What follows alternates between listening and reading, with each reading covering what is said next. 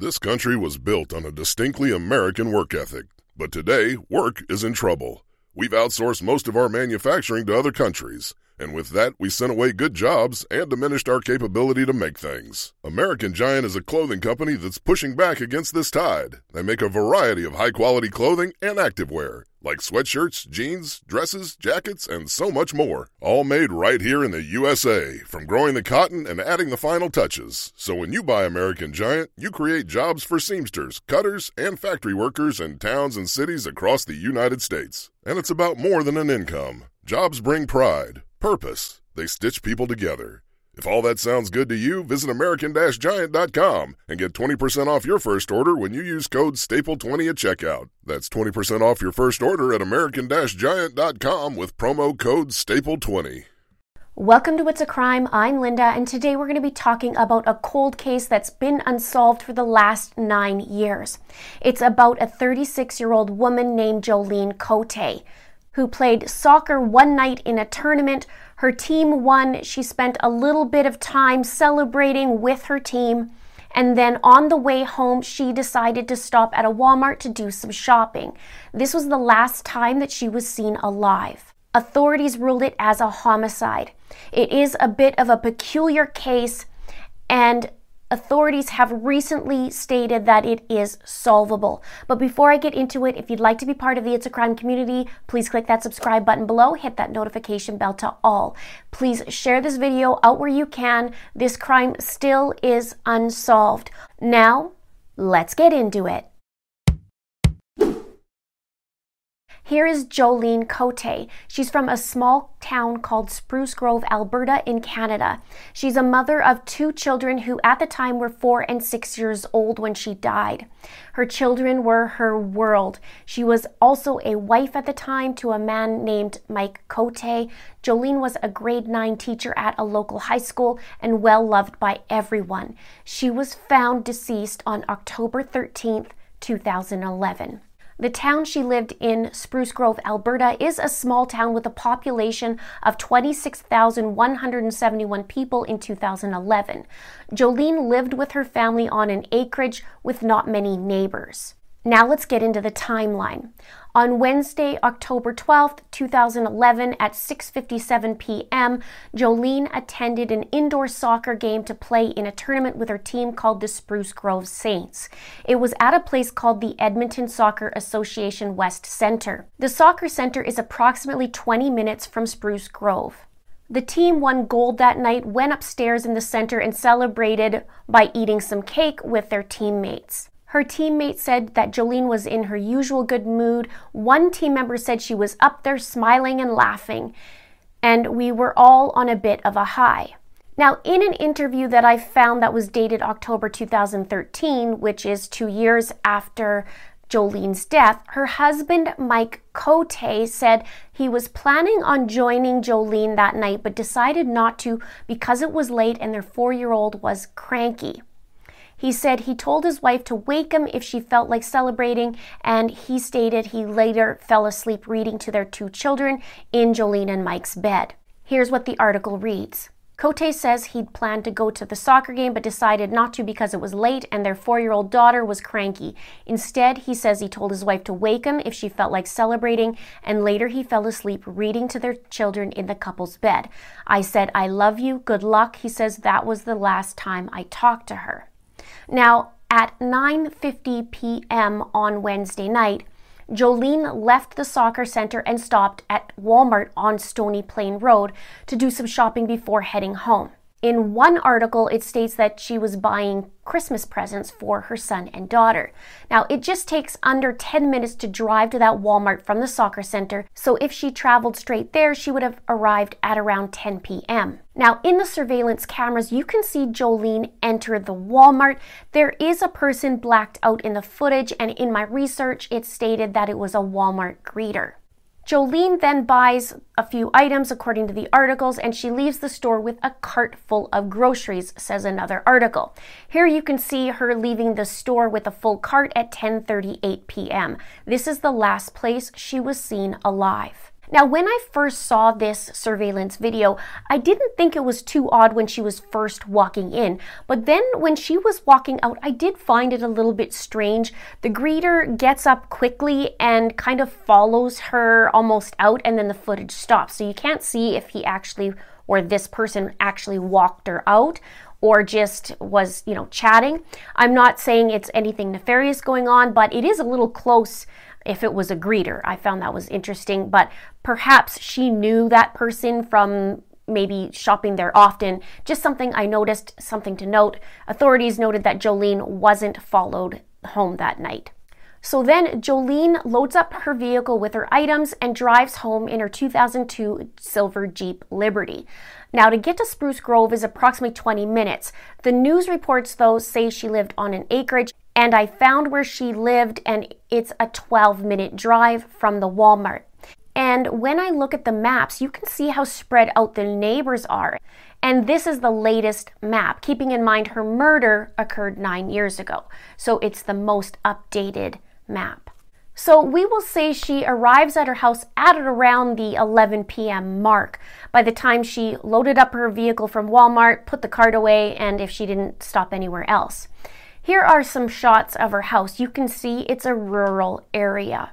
Now, the next morning on Thursday, October 13th, Mike Cote wakes up. He sees that Jolene isn't in the bed and is surprised by that because he says she usually carries the kids back to their own beds at night. He says he thought at first that maybe she was up marking students' work or cleaning. He said he didn't know anything was wrong until he went outside and found Jolene in the grass.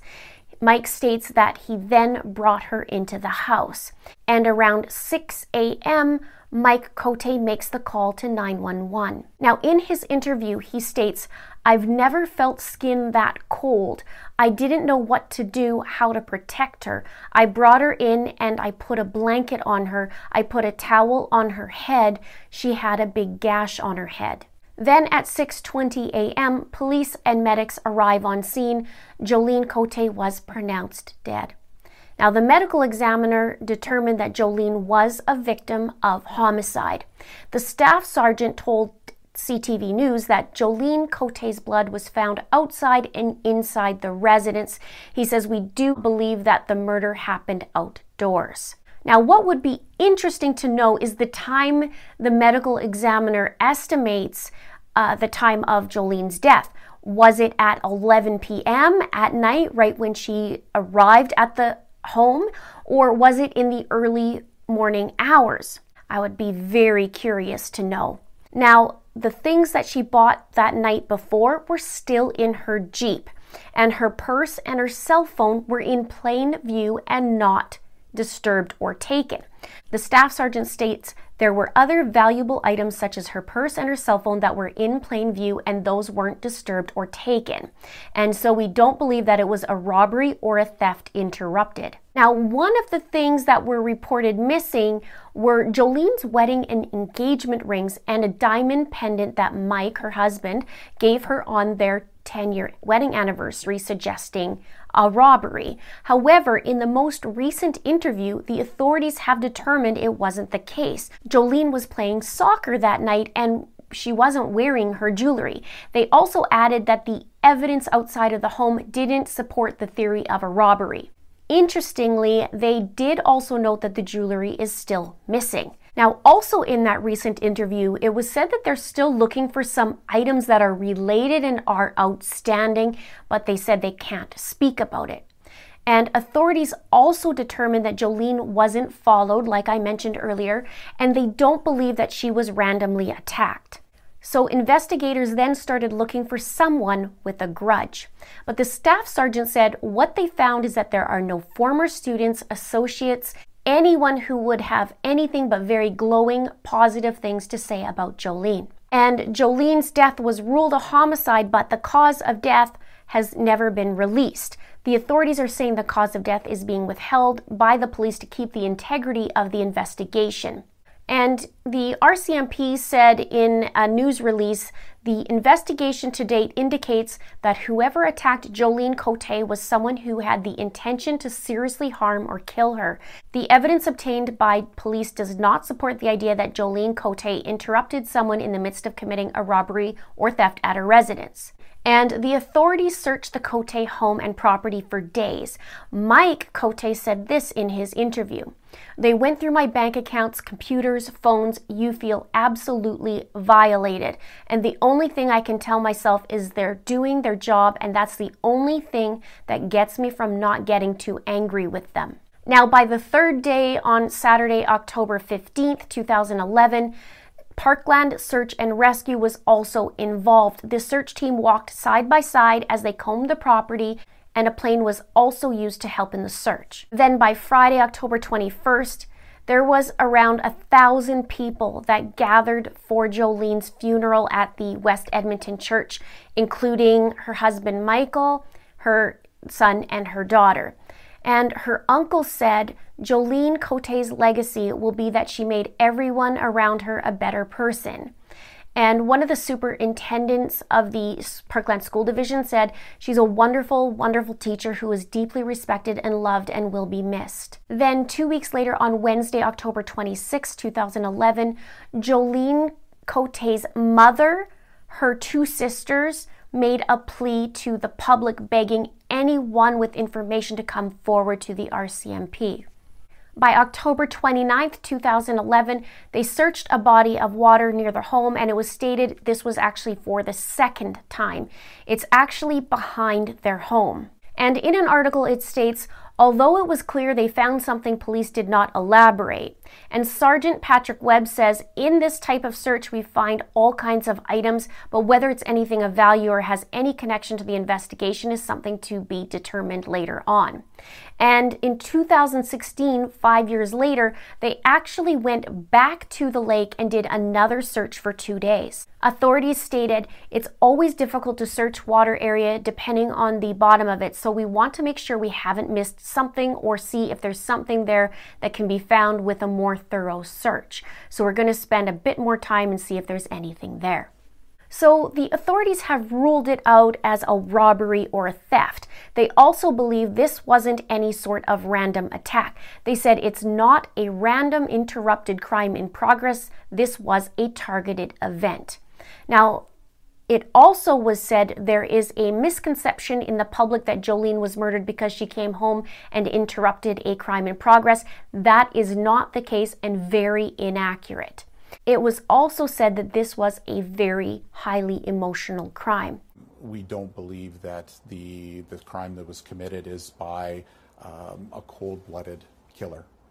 The information at the scene, the evidence at the scene suggests to us that this was a highly emotional crime and that there's some emotional link. And that emotion doesn't go away. It's going to bear on the person who's committed the crime for the rest of their life. Now, Mike Cote has not been ruled out as a suspect in this investigation. And when he was interviewed, here's what he had to say about being looked at as a suspect. He says he knows police has considered him a suspect right from day one. He says, that's the first thing the police told me. I feel sick thinking about it. I can't let it bother me. The people who are close to me and know me know the kind of relationship we had. And when he was asked what he thought about those who may think he killed his wife, he said, if they're thinking that, they already have made their mind up. That's fine. They don't know me and they don't know my family. People are going to think what they want.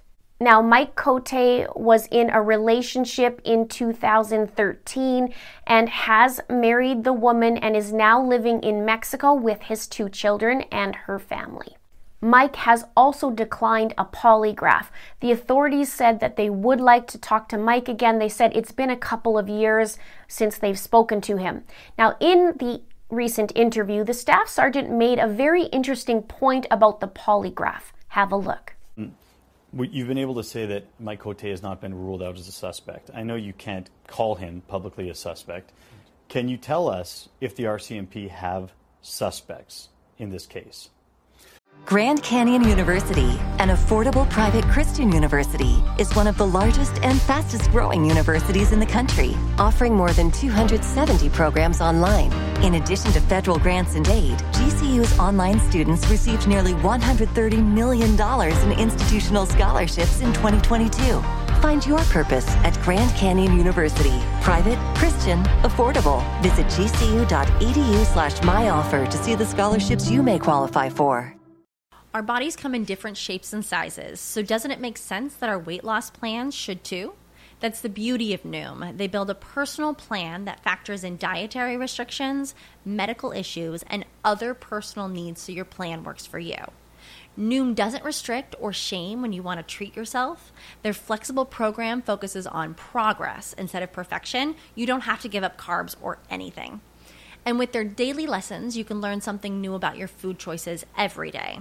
After just a few days of using the app, I learned how to recognize cues for overeating and how to choose the right foods to feel full. Stay focused on what's important to you with Noom's psychology and biology-based approach. Sign up for your trial today at Noom.com. That's Noom.com. And check out Noom's first ever cookbook, The Noom Kitchen, for 100 healthy and delicious recipes to promote better living. Available to buy now wherever books are sold. I think the investigation is incomplete, and so we keep a very open mind to what new information will come to us. In relation to Mr. Cote, he's provided us with a version of the events, and that answers many of the questions that we have, but not all of them. We would encourage Mr. Cote, and we've talked to him about doing a polygraph examination for us, and that is something that would give us a high level of confidence that that he's not involved. With our polygraph examinations, they're commonly called lie detectors. We would really prefer, and if you talk to an experienced polygraph operator, they'll tell you that a polygraph is a truth verifier. It's not a lie detector. And Mr. Cote has told us that he's not involved and that he's telling the truth. And we would like to use that tool that we often use to verify that truth with Mr. Cote. If he was willing to do that, that would then give us that high level of confidence that he's not involved. And then we can move on. Has he suggested that he's not willing to take a polygraph? We have brought that up with him, and it is a person's right. It is a voluntary process, and at this point, he's expressed to us that he's not comfortable with that. And we understand that. When you talk about the polygraph and people's impression that it's a lie detector, we do have people sit down with an experienced polygraph operator, and they will explain this process. And we find that in most cases, when a person sits down with the polygraph operator, they understand that an innocent person has nothing to fear from a polygraph test. That if they're telling the truth, the polygraph test will verify that truth and will be confident to move on. And so that would be another thing that we would be interested in exploring with Mr. Cote, is having him sit down with that polygraph operator and really fully understand what we're trying to get to with a truth verification for him. Now, there were documents from a court case involving Jolene's life insurance payouts, and they include an RCMP letter to the court in June of 2014, indicating that Mike has not been eliminated as a suspect in Jolene's homicide. And the last paragraph states, at this point in the investigation, we have not been able to eliminate Michael Cote as being responsible for the murder of Jolene Cote. As this is an ongoing investigation, I am not able to reveal any further details. And the staff sergeant told CTV News that that still has not changed. He says there's additional questions and additional information that we would like to pursue with Mike Cote. And the RCMP say Mike cooperated with the investigation initially, but that he has since moved to Mexico with the couple's two children, has remarried, and is no longer in contact with investigators. Now, what's interesting is in that recent interview with the staff sergeant, he talks about the passage of time in cases, and he starts talking about people changing their minds and how they feel. Have a look. In the first instance, someone who's been told or someone who actually knows information, do you believe that person exists? Do you believe that person is out there? Yes, I do. I believe that it's very difficult for someone who has committed a crime like this to keep that to themselves, especially for an extended period of time. It will always be a burden on that person. We don't believe that the crime that was committed is by a cold-blooded killer. The information at the scene, the evidence at the scene suggests to us that this was a highly emotional crime and that there's some emotional link. And that emotion doesn't go away. It's going to bear on the person who's committed the crime for the rest of their life. There are still outstanding items to be found in this case, and authorities are hoping to find them and have more pieces to fit into the puzzle. If anyone has information about Jolene's murder, they're to call Crime Stoppers at 1-800-222-8477 or 1-800-222-TIPS, or RCMP Stony Plain Detachment at 780-968-7267. The tips can also be submitted online at crimestoppers.ab.ca. I will have the phone numbers and the link in the description below this video. There is also a $50,000 reward for information leading to the conviction of the person or people responsible for Jolene's murder. The family has recently been considering increasing the reward amount from the articles that I've read. Jolene was so very loved and deserves justice. Her sister describes the pain, saying, "It's like having open heart surgery and not getting stitched up afterwards. It's just always a raw wound that's there." And the family says, "We will always be there for her children." There have been memorial walks and memorial tournaments in honor of Jolene, and her sister says Jolene doesn't have a voice anymore, so they're her voice. Let's have a chit chat below. Let me know what your thoughts are on this case. There's some very peculiar things going on. Let me know in the comments. Also, let me know if you like that I am starting to cover cold cases. I know it's been requested quite often, and so I'm diving in. Please subscribe if you haven't done so already. Please like and please share. Thank you so much for watching. See you soon.